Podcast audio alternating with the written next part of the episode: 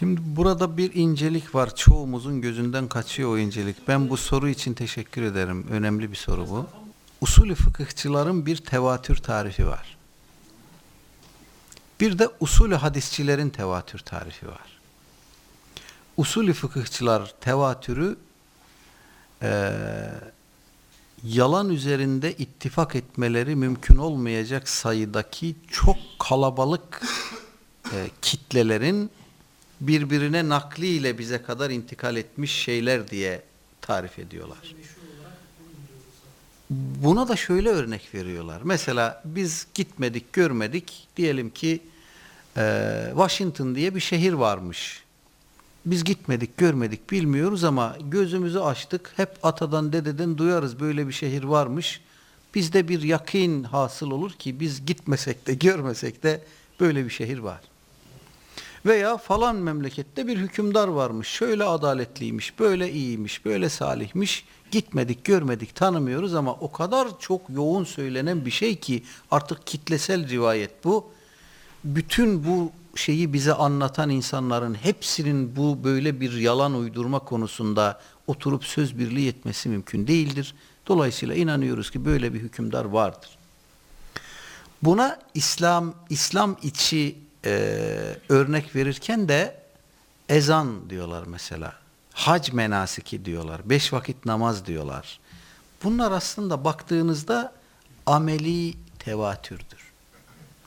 Yani ümmet kitlesel olarak böyle amele de gelmiş. Biz bu konularda kavli rivayet bulamasak bile, bilemesek bile bunun Efendimiz'den geldiğinden şüphe etmiyoruz. Namaz beş vakittir. Şöyle vakitlerde kılınır, şu kadar rekattir, hac şöyle yapılır, zekat şöyledir, oruç böyledir. Bunlar ameli tevatür olduğu için ayrıca biz kavli rivayet aramayız burada. Bu usulü fıkıhçıların tevatür anlayışı ve tarifidir. Usulü hadisçilere gelince, usulü hadisçiler derler ki, burada biz e, acaba bu tevatür seviyesine ulaşması için bu kalabalık insanın, ravinin kaç tane olması lazım ki buna ulaşsın, ne diyebiliriz demişler.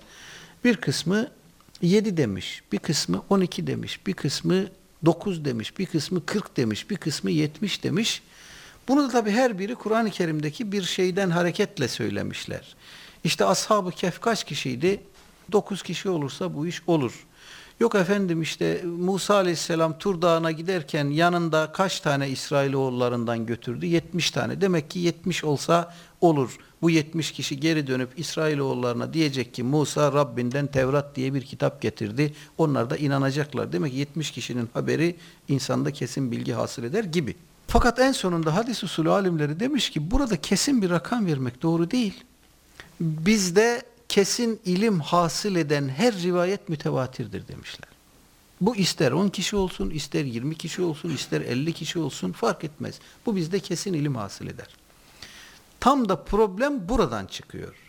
Tevatürün inkarı küfürdür diye bizim kaynaklarımızda yer alan ifadenin, hükmün kastettiği usulü fıkıhçıların tevatür tarifidir. O tevatüre giren e, hususların inkarıdır. Dolayısıyla usulü hadisçilerin tevatür, mütevatir dediğine usulü fıkıhçılar meşhur diyor. Bizim kitaplarımızda hemen her kitabımızda, her itikat kitabımızda yer alır. Miraç rivayetleri meşhurdur.